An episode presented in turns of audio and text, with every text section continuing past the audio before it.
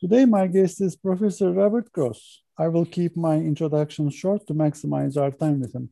In the next 30 minutes or so, we'll talk about Robert as a person, Professor Grosse as a thought leader and an esteemed scholar, and finally as a mentor to many PhD students and junior faculty. For the sake of time, I'll skip many of his accomplishments and give you a very quick uh, snapshot. Professor Grosse is an AIB Fellow and a Fellow of the Business Association for Latin America American Studies. Robert was the head of leadership development and learning of the Standards Bank Group in South Africa. He also founded the Global Leadership Center for the group. He has served as the dean of the EGADE Business School in Monterrey Tech in Mexico. He was the director of George Mason Center for Global Business Innovation and Transformation and the dean of the American University of Sharjah in United Arab Emirates. Thank you, mm-hmm. Robert, for joining us. I'm happy to be here. Thank you for the opportunity. Robert, first question is What did you want to become when you were a child? I'll tell you what, I have no idea. I, I, I, probably would have to just answer that I wanted to be a track star like my father, who was who ran for Southern Cal as a 400 meter runner in the Pan American Games and would have gone to the Olympics, except that that didn't happen in 1940. Wow, that's interesting. And you weren't uh, expecting uh, that, eh? no, not really. I mean, people want to be writers, people want to be teachers, people want to be. Uh, now, you know what? I, let, let me give you a slightly longer answer, which is I grew up in a middle class family in Philadelphia, and I did what I was told to do. I played sports. I went to school. I studied at home. I had a, I think I had two brothers, and I think I, we had a nice family life. But the point is, I didn't look at independent uh, things. I just I learned what I was supposed to learn. I had fun. I did well in school. I did well in sports, and that was enough. You know, I was quite comfortable with that. But I didn't want to be a fireman, and I didn't want to be Albert Einstein or anything in particular. Uh, as I grew up, you know, I had different uh, goals, but I always wanted to be a jock. I have to say that. Uh, about the earliest moment that you can remember, the difference between domestic versus international. When was that? The first time I thought about international? Yeah. Oh, yeah, that's easy because, as I say, I was in Philadelphia and in a normal school, regular school, and there was nothing particularly international about our experience. But when I was a junior uh, in high school, I had an opportunity to spend the summer in Luxembourg uh, as a, an exchange student with the uh, experiment in Interna- international living, hmm. and that was it, man. That's I, you know, had no idea about other countries. I think I had been to Puerto Rico uh, once, uh, but uh, I was 17 years old and I went overseas uh, and I spoke some French when I left home. I'd studied it all through high school, but not very well. And then I got there and I had no choice because no one spoke English. So I quickly learned to communicate successfully in French. And I had an experience for that summer, which was fantastic. And it didn't make me say I want to be an international business professor. It just opened my eyes to the rest of the world, I guess. And but that was unquestionably a factor that was mm-hmm. central to me. How, how, did you how did you choose academia? How did I get in it? Yeah. The how uh, did uh, the, you get in academia and in IB? Oh, in academia. Sorry. Yep. Uh, I went to college uh, at Princeton. I didn't know what to study, so I studied a little of everything. I started out as an engineer, and I didn't like the focus on only engineering. I wanted to study French, and I wanted to study uh, other things, and I found economics was a good fit. So I ended up majoring in economics and French, uh, and uh, you have to write a thesis there. So I wrote a thesis about regulation of U.S. companies in the common market, uh, which was, of course, international and academic, but there was no choice. Everyone had to write a thesis. And I went to graduate school and studied international economics there um, I guess the choice when I went to graduate school was the one that was kind of defining. It was either go to graduate school or go to Vietnam. And I thought that going to graduate school was a great idea. Uh, and so I went to graduate school and studied uh, economics and ended up finding Jack Behrman, uh, who was at Chapel Hill at that time. and he was uh, a professor teaching international business, which I knew nothing about. So I studied a couple of courses with him. I enjoyed it. I got him to be my thesis advisor. And when I came out of graduate school, instead of going into economics, I went into international business, which in the mid 1970s was not a particularly well known subject. Mm-hmm. And how come uh, your CV is full of these institution building uh, activities? Uh, how did they come about? Uh, come about? Uh, I do things and I've always done things that I find interesting and challenging, and I definitely don't like to focus on the same thing for a very long time. Meaning, for I, I wouldn't write. I started writing about foreign direct investment and regulation of U.S. companies overseas, and I still come back to cycle back to that from time to time. But I didn't like and never liked doing the same thing. Uh, I don't know only. Mm-hmm. So I found uh, an opportunity after I'd been at the University of Miami for many years that Thunderbird asked if I would come out and be head of the business faculty, which is 77 professors. And I mm-hmm. thought, you know, right, I'm not interested in administration. And Thunderbird was okay, but it wasn't well known academically at that point, way back when. Um, so, but my wife said, hey, you should go out and at least talk to them. So it was somebody else came to me and said, it was David Ricks, by the way, from uh, AIB. And he said, who I knew in AIB and who was the provost. And he mm-hmm. said, would you come out here and talk to us? And I said, well, okay. And it was just a very nice environment. Uh, there's no, there was no problem in convincing professors, maybe different from Kent State. I don't mean to be critical, but everybody believes in international business. So you didn't have to convince them at Thunderbird that it was important or that, you know, you, an overseas or an inter, uh, uh, outside the US view was useful or that languages are important or, you know, and, and governments are important. Mm-hmm. So it, it, just fit kind of my uh, view of the world, which has developed over time, but it's been a very random process.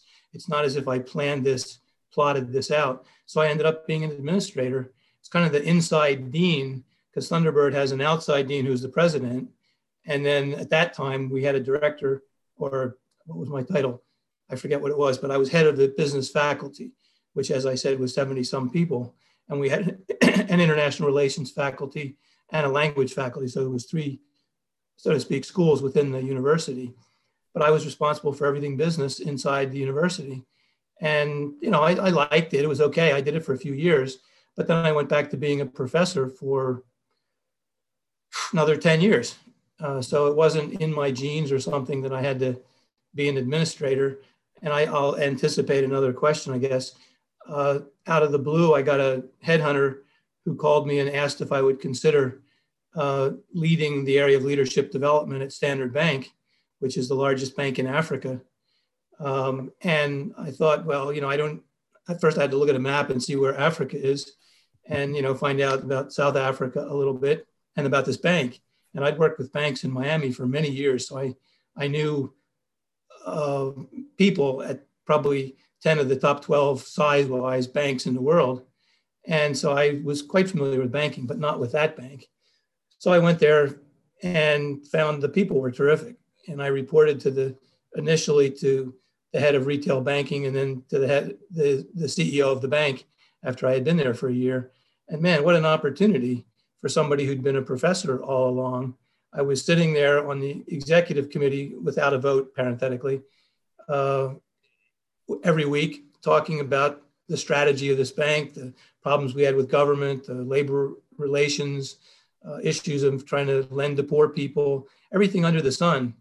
That was just fascinating. And for an academic, to be now an, an executive in this context was just a wonderful opportunity. So that probably, I guess, uh, opened my horizons to say, yeah, I, I, enjoy this. It's really an exciting challenge. I like managing people. And it was with that experience that I subsequently took on a couple more uh, leadership roles uh, as the dean at, at Monterrey Tech's Graduate Business School, EGADE, and at the business school in, in Sharjah, the, in the UAE. Interesting.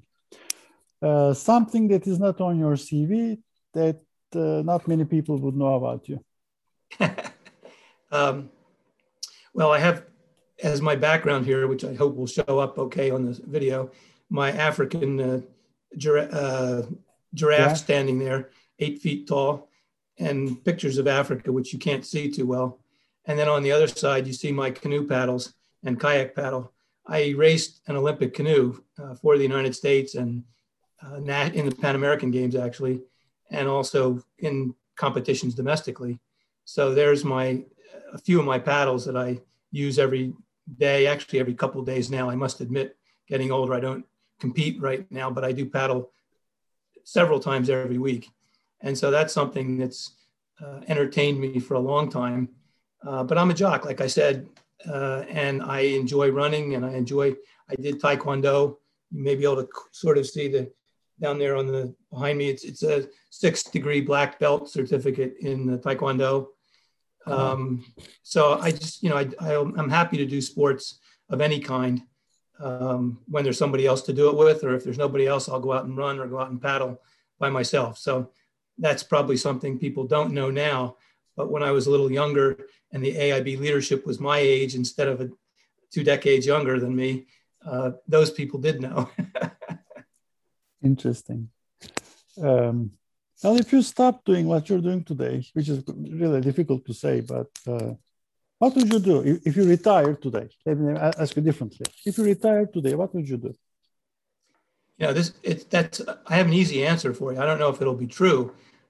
Well, number one, I'll consider continue with academic athletic sorry activities the way I just described. But on the uh, you know what would be my hobbies? I love to write, so I'm sure I'll continue writing. Uh, and I remember one colleague in particular, who I won't name, uh, who's an AID, AIB past president, said he wasn't going to write by God when he retired. He was going to sit around and enjoy life and smoke Cuban cigars, um, which he, I know he does uh, in Miami. But uh, I just, I like writing and I don't see why I would stop that. So if I don't teach regularly, uh, I am sure I'll keep writing and I probably will travel a bit. I think AIB people have a uh, fascination with different places, and I don't think I would stop uh, visiting different places, even if they're ones I've been to before. Um, and I'll read, and I'll but but I will continue writing, and I'll continue uh, doing athletic stuff. Those are constants for sure. Interesting. Uh, regrets? Have you got any regrets? And I don't. I guess my answer to that's easy. I, I, don't think it's a good idea to look backward and say, I wish I'd have done something different at point X. Uh, I think I've described to you that there's a lot of serendipity into in the things that I have done. It's not like I planned it all out, but I've enjoyed the things that I've done, and I've changed uh, every once in a while. I was at the University of Miami for I think 16 or 18 years. I was at Thunderbird for 12 years. Uh, I've been back now for five. Uh, and so I, I do enjoy doing different things. I don't regret leaving Thunderbird. I don't regret coming back. And the same thing would be said for the other experiences. So I, I really don't think so. I'm, I'm happy with what I've done and, and look forward to more interesting things in the future. Uh, thank you. About uh, research in general, how do you explain? I mean, you're a man of many talents in many different areas. You, you've succeeded.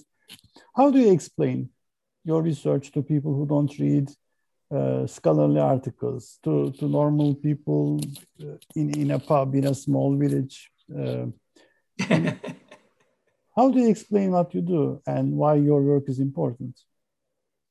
Well, if I'm in a small village in uh, Kenya, uh, just after climbing Mount Kilimanjaro, um, I would I was in Tanzania though. Kenya was the airport, so I'm in I'm in Tanzania and I, am in a small pub, uh, and somebody asked me what I do, and I said I'm a I say I'm a teacher.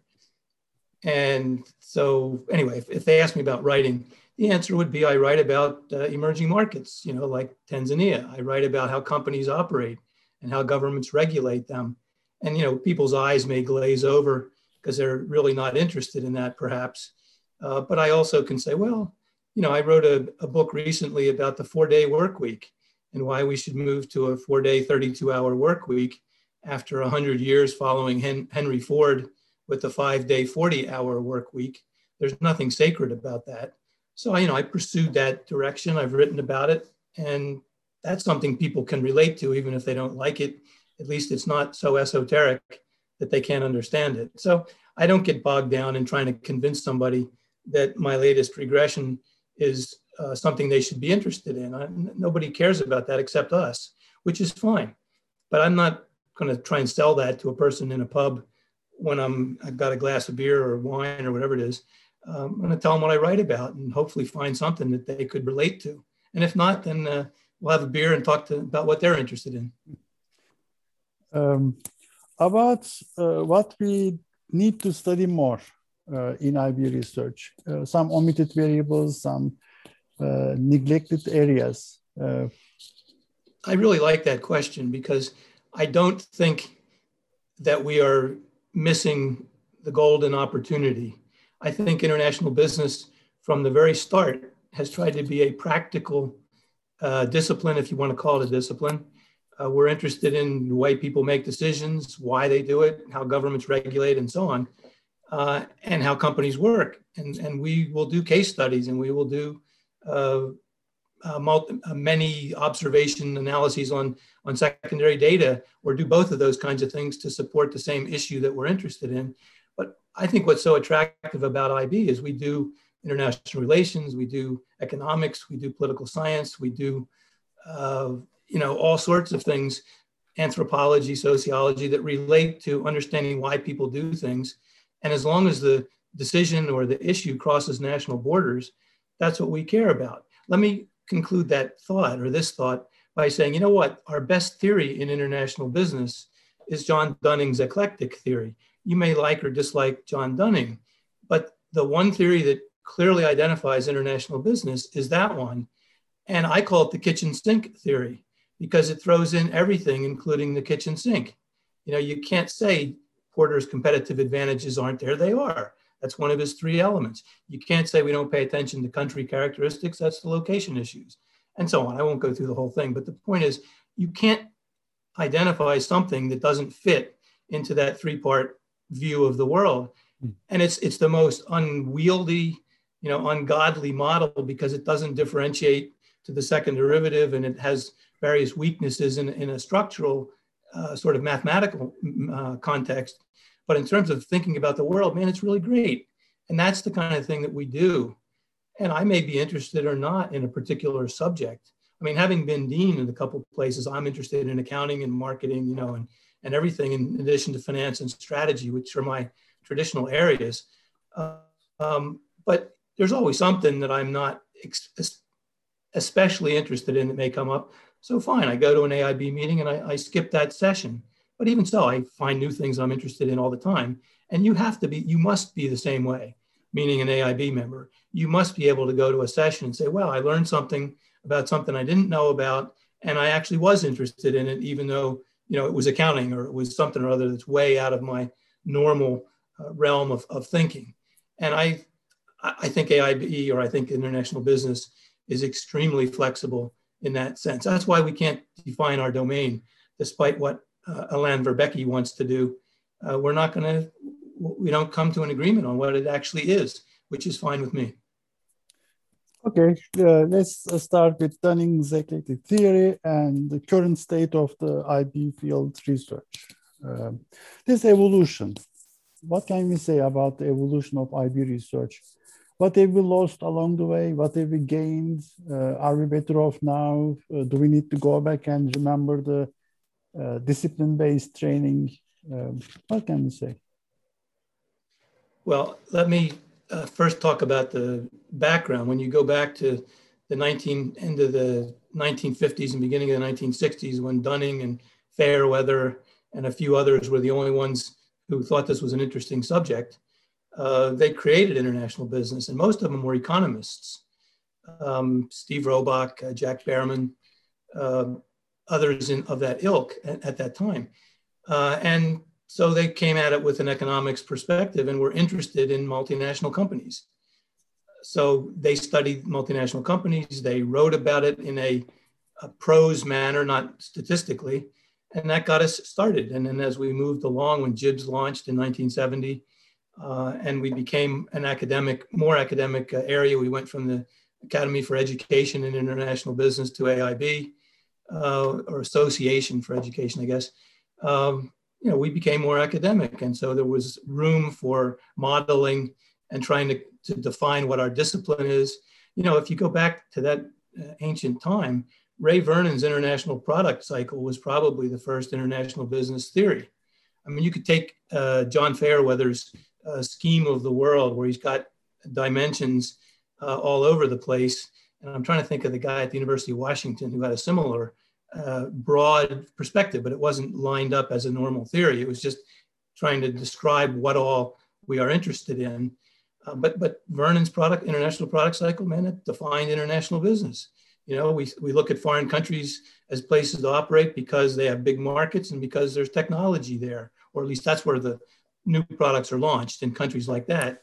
And then mm-hmm. they expand to other countries like emerging markets eventually when technology is standardized. I mean, what's what's more interesting than that? And then, oh wow, we get to the 21st century or end of the 2020th, and you see, wow, com- companies are splitting up their supply chains and putting activities in places, for example, where costs are low, are low, or where R&D is intensive.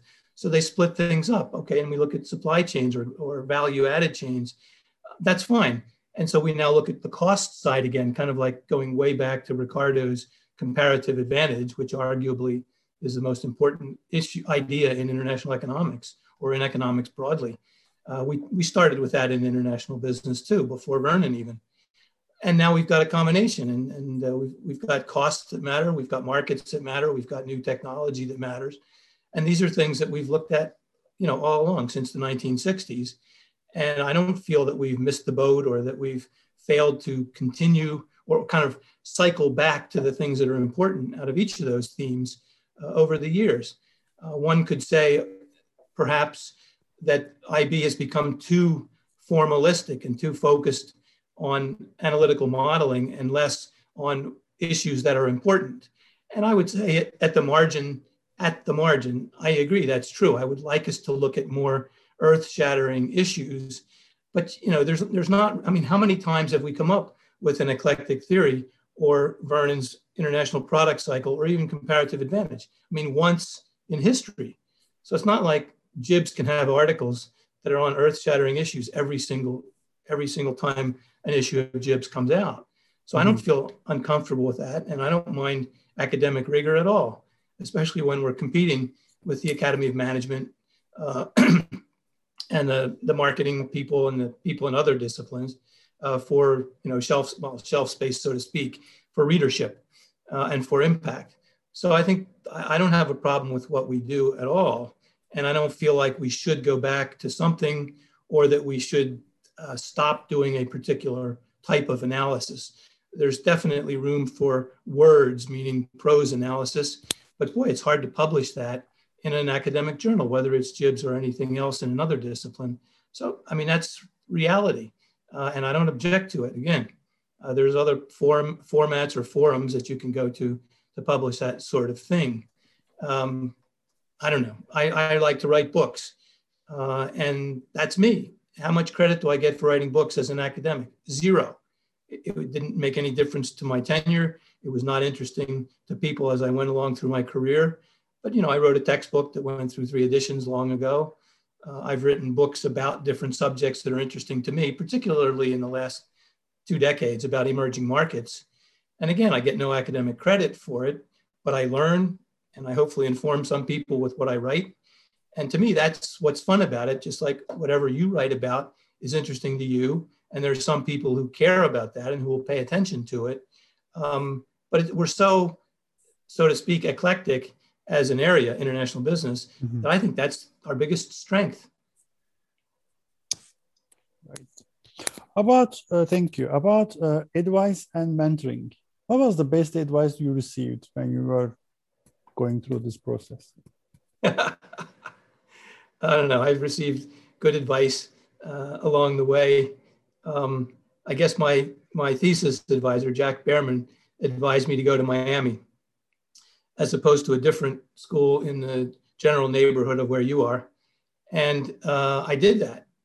Uh, and then, and I'm very happy that I did. It was a you know not too well known school as far as international business goes, but uh, an, a good experience.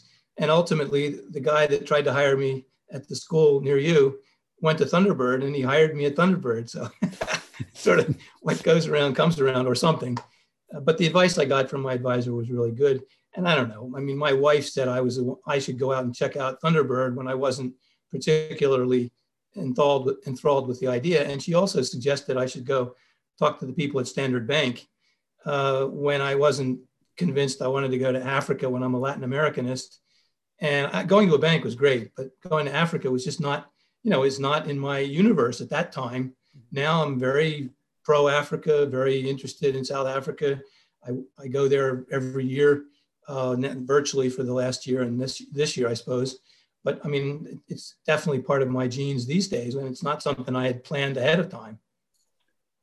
As far as advising or, or guiding other people, I think you asked that as the second part of what you were uh, asking me. So I've gotten advice from people, and the advice I give really is is to uh, go to work with people who are enjoyable to work with when you're trying to make a decision about where to go, whether it's a student of mine looking for a job or a colleague or, or somebody who's my student who's going to go into academia, which is really what you're interested in. I think uh, my, my view is go to a group of people that you like working with, uh, as far as you can tell from being interviewed.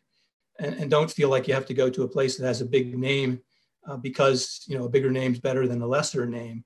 I found that that just doesn't seem to work out for, uh, I don't know if I can say for most people, but for many people. So that's kind of my, my general advice. Uh, but I like mentoring. I like working with students. Let's expand on that a little bit more. Uh, you've been a dean. You, you've seen many uh, junior faculty. Uh, you, you've seen uh, young scholars. What are some of the common mistakes that they do that you can say, don't do, don't do it to young people? It's yeah, that, that's a very good question, and I think uh, looking at it as a dean, I would say that I would like my faculty members to have an open mind, and then you may feel as an IB person that you have an open mind because you know you're willing to deal with people from other cultures and think about other countries and so on. But if you're a marketing professor, it's very hard to get interested in finance, and vice versa, of course. And you know whatever it is you're in, business law, uh, supply chain uh, anything, uh, management information systems. I think that for me as a as a dean, the issue that was most let's call it attractive is when I could get professors to just pay attention to other disciplines and and be not resistant to what they're doing and to be interested in other words in what they're doing and i find that at thunderbird it's it's attractive and easy to do uh, and at other schools that are I guess maybe medium sized and certainly smaller schools, you get people who go to the faculty uh, presentations, whether it's for a job interview or just somebody presenting research, and you go to ones on different subjects that aren't remotely in your area of, of work, personal work, area of work. And you learn so much from that, even though you may be bored on the on the detail details of modeling, say, but you learn so much from that. And what I would guide people or advise people to do is to try and get those experiences. In other words, go to those faculty seminars and learn from people who are working on something different from what you're interested in, because you're going to learn from it and it's going to make your own ability to think uh, and, and uh, make decisions much better as you broaden your horizons that way. As, as difficult as that is, uh, when you see another discipline and they get the, the person who's presenting, may get carried away with the, the technical details of, of the analytical technique. Robert, this was very helpful. Uh, what is one last question that I should have asked you but haven't? Sorry? What's the question that I should have asked you but oh, haven't? I thought you said there's one last question that you were going to ask me. well, it will actually uh, turn out to be one of them. geez, I don't know. Uh, I, I, would say that what I run into repeatedly in the Academy of International Business is who cares about the Academy of International Business? we constantly, in the leadership of the organization, encounter the challenge that people at other univer- at, at any universities, including our own, uh, are don't have in, enough uh, money funding from the school to go to multiple meetings, academic meetings, and the Academy of International Business is always second to you know, the Academy of Management or the American Economic Association or the Academy, whichever marketing one you go to, et cetera, the, the Academy of Finances with economics uh, or the American Finance Association. So uh, how do you fit AIB in? And it's a constant challenge to us. Uh, we see membership staying around 3,000 people for the last couple decades, I think now. But it go the, the, the names of the people change. two or three or 400 different people every year, depending on where our meeting is and, and you know which people dropped out. And so how the heck do you build the organization? How do you, or I really wasn't going that way. How do you show international business is important? And I find that as a challenge to us that we constantly have to respond to and, and demonstrate why we are important. And you didn't ask me that, at least not directly, uh, but I feel strongly that that's not, it's never going to go away.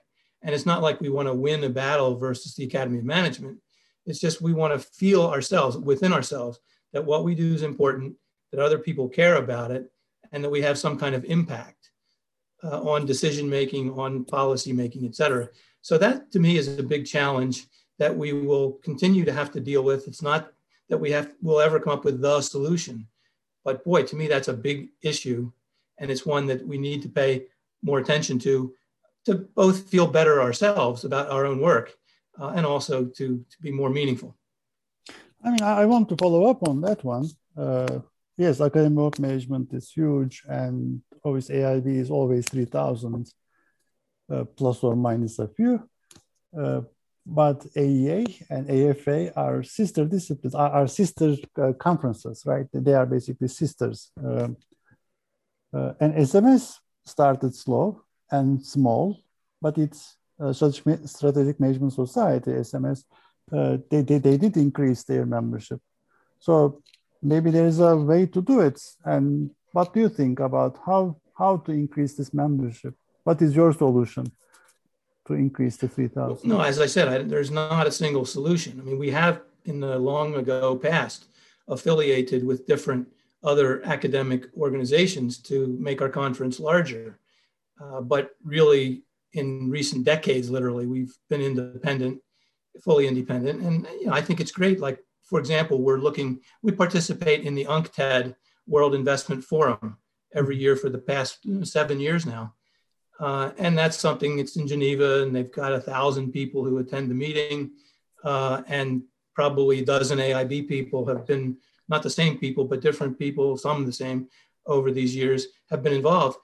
You know, there's another link that may potentially attract members to us, uh, and I don't see us losing members to that organization. But I, I think it's great, and you know, we have EBA in Europe that many AIB people are involved with, and there's typically an AIB session at EBA.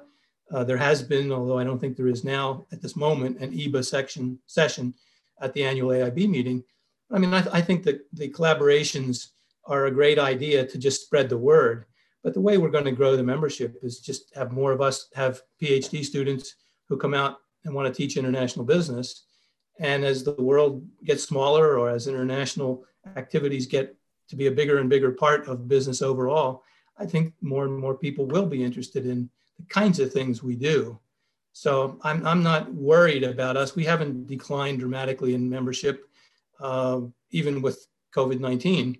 So I think that uh, we're in satisfactory condition there, but you don't, you know, you don't want to be complacent and we, we need to keep making the effort. But I, I don't see a, a specific link up as, as the right, as a, as a as an only outcome kind of target. I don't have any objection to more link ups, but not as if it were the, the only way to do things. Thank you so much for your time. Thank you for this great and interesting conversation. Um, I learned a lot. I'm sure the audience will agree with me. Thank you, Robert. Uh, thank you very much for inviting me. It's a pleasure. And I hope that something that I've said may be useful to somebody. And I'll see you in an AIB meeting.